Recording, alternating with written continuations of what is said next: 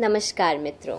विश्व संवाद education foundation एवं एनआईएमसीजे की ओर से मैं पूजा बिष्ट, अच्छी खबर के इस नए अंक में आप सभी का हार्दिक स्वागत करती हूँ। तो चलिए चलते हैं अच्छी खबर के इस अनोखे सफ़र पे। सऊदी अरब में पहली बार एफ़ वन रेस का होगा आयोजन। इस साल तीन से पाँच दिसंबर तक होगी रेस जी हाँ जद्दा में सबसे तेज 250 किलोमीटर प्रति घंटे की रफ्तार से दौड़ेंगी कार, बढ़ेगा रोमांच। फार्मूला वन ग्रांपी के प्रशंसकों को अब जल्द ही रफ्तार का और ज़्यादा रोमांच देखने को मिलेगा। सऊदी अरब में इस साल से फार्मूला वन की शुरुआत होने जा रही है। ऐसे में आयोजकों ने कुछ अनूठा और नया करने की ठानी। इसके लिए Saudi Arabian formula one grand prix track को इतना अत्याधुनिक और तेज बनाया गया है कि सभी हैरत में पड़ गए हैं। यहाँ तीन से पाँच दिसंबर को रेस होनी है। इसकी खास बात यह है कि इसे सबसे तेज स्ट्रीट ट्रैक माना जा रहा है, जहाँ औसत रफ्तार दो सौ बावन किलोमीटर प्रति घंटे के करीब होगी। यह ट्रैक ऑस्ट्रेलिया के अलर्ट पार्क सर्किट को पीछे छोड़ेगा। सऊदी अरब ने अभी तक खुलासा नहीं किया है कि इस ट्रैक को बनाने में कितना पैसा खर्च हुआ है, लेकिन एक रिपोर्ट के मुताबिक इस ट्रैक को बनाने में अरबों रुपए खर्च हुए हैं। साथ ही जद्दा का यह ट्रैक दुनिया के सबसे खूबसूरत सर्किट में से एक है, जहाँ से समुद्र का नज़ारा दिखाई देगा।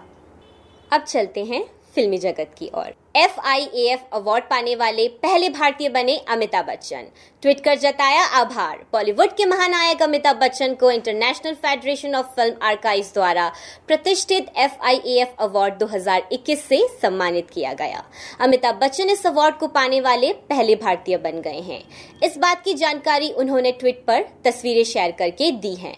डिजिटल माध्यम से आयोजित समारोह में अमिताभ बच्चन को एफ़ आई ए एफ़ पुरस्कार से सम्मानित किया गया है। यह पुरस्कार international federation of film archive द्वारा प्रदान किया जाता है। अठहत्तर वर्षीय बॉलीवुड के शहनशाह अमिताभ बच्चन को एफ़ आई ए एफ़ सम्मत फ़िल्म हेरिटेज फाउंडेशन द्वारा नॉमिनेट किया गया, जो फ़िल्म निर्माता और आर्काइविस्ट शिवेंद्र सिंह डूंगरपुर द्वारा स्थापित एक गैर लाभकारी संगठन है। यह संस्था भारत की फिल्मी विरासत के संरक्षण रिस्टोरेशन, प्रलेखन, प्रदर्शनी और अध्ययन के लिए काम करती है। इस अवार्ड सेरेमनी के मौके पर हॉलीवुड फिल्मकार मार्टिन स्कॉर्सेसिस और क्रिस्टोफर नॉलन ने अमिताभ बच्चन के फ़िल्म धरोहर के संरक्षण के क्षेत्र में दिए गए योगदान के लिए उनकी सराहना की। वर्चुअल समारोह के दौरान वीडियो मैसेज में आयरिशमैन के डायरेक्टर मार्टिन स्कॉर्सेसिस ने कहा कि अमिताभ बच्चन ने भारत की फिल्मी धरोहर को सजाने में उल्लेखनीय काम किया है। तलवार की धार पर रचा इतिहास। तमिलनाडु की सीए भवानी देवी इस साल होने वाली टोक्यो ओलंपिक का टिकट हासिल कर इन खेलों के लिए क्वालिफाई करने वाली पहली भारतीय तलवारबाज बन गई हैं। भवानी ने सम आयोजित आधिकारिक रैंकिंग के आधार पर ओलंपिक क्वालिफिकेशन हासिल किया। विश्व रैंकिंग के आधार पर 5 अप्रैल 2021 तक एशिया ओशिनिया क्षेत्र के लिए दो जगह थी। भवानी फ़िलहाल पैतालीसवें स्थान पर है और रैंकिंग के आधार पर वह एक स्थान हासिल करने में सफल रहेंगी। इस सत्ताईस साल की खिलाड़ी के आधिकारिक क्वालिफिकेशन पर मुहर 5 अप्रैल को रैंकिंग जारी होने पर लगेगी। आठ बार की यह राष्ट्रीय चैंपियन रियो ओलंपिक के लिए क्वालिफाई करने में नाकाम रही थी। खेल मंत्री किरेन रिजिजू ने ओलंपिक के लिए क्वालिफाई करने पर भवानी देवी को शुभकामनाएँ दी। उन्होंने ट्वीट किया कि भारतीय तलवारबाज भवानी देवी को बधाई, जिन्होंने टोक्यो ओलंपिक के लिए क्वालिफाई किया है। वह इस उपलब्धि को हासिल करने वाली पहली भारतीय तलवारबाज बन गई हैं। भवानी देवी को मेरी शुभकामनाएँ। गाय गाँव व ज़मीन बचाने हेतु एमए तक पड़ी महिला ने शुरू की खेती। जी हाँ राजकोट की 48 वर्षीय महिला माया बहन, गाय गाँव और ज़मीन बचाने हेतु खेती का अभ्यास कर रही हैं। इसलिए उन्होंने खेती कार्य सीखना शुरू किया है। ज़मीन न होने की वजह से किराए पर ज़मीन भी ले रखी है। प्रकृति के साथ पहले से ही लगाव रखती हुई माया बहन अपनी पुत्री को कन्यादान में गाय को भेंट स्वरूप देने की इच्छा रखती हैं। माया के पिता एक किसान थे और उन्होंने पहले से ही पिता के घर पशुपालन का व्यवसाय किया हुआ है। उन्होंने अपने अनुभव से जाना कि आज के दौर में लोगों के जीवन में अनेक रोगों ने घर किया हुआ है।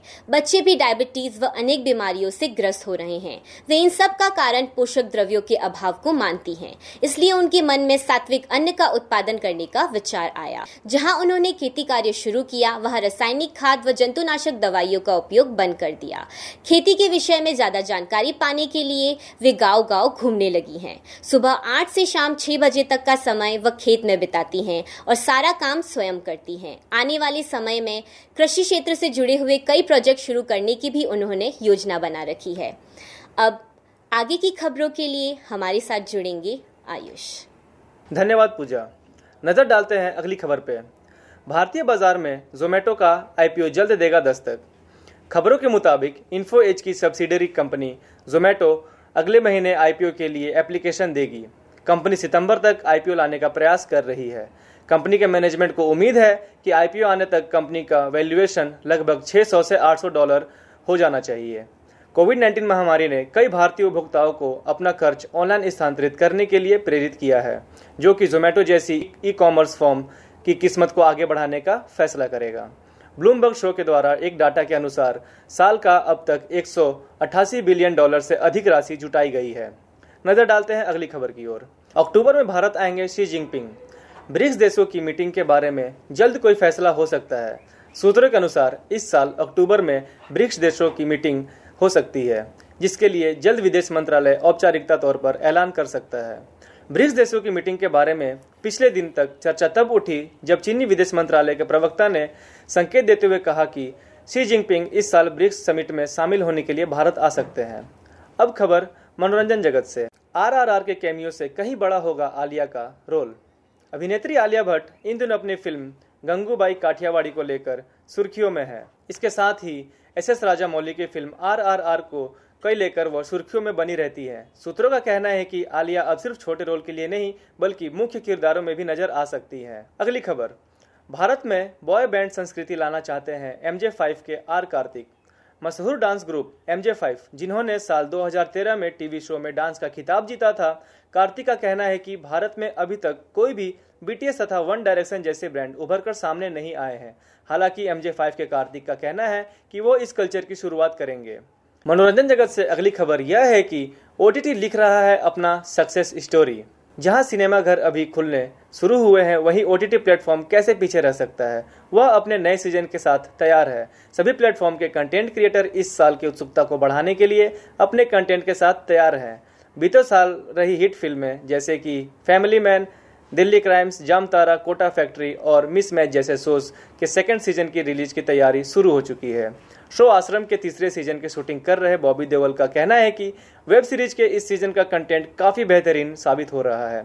जहाँ अच्छे कंटेंट के डिमांड बढ़ रहे हैं, वहीं फ़िल्म निर्माताओं का ये दायित्व तो भी बनता है कि वो लोगों के सामने अच्छी कहानी पेश करें।